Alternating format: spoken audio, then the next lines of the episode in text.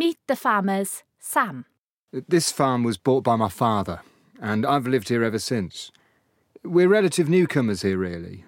A lot of people in the area have been here for many generations, so so he so he bought this farm, and it's it really has up until recently been a mixed farm. So first sheep, then cattle, with arable cropping as well, wheat, beans, oilseed rape, things like that, and. Uh, so we recently took the decision to sell our cows because they were, well, you could either say they were losing money or you were working for free, but it doesn't matter. It's academic.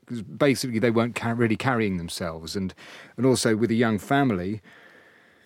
So now we're just growing crops, but we really value having livestock in the rotation because What's happening in this country is there's a lot of arable land and cropland that doesn't ever see a beast of any sort, a cow or a sheep, and, and they add a huge amount in terms of the fertility of the soil. So, what we're trying to do now is we're planting more spring crops. So, a crop is planted in the spring, and over the winter, before that crop is planted, we're growing a cover crop. And then we're having a sheep, somebody else's sheep, here, grazing the cover crop for the winter. So, that gives us the manure and better fertility. So, yeah.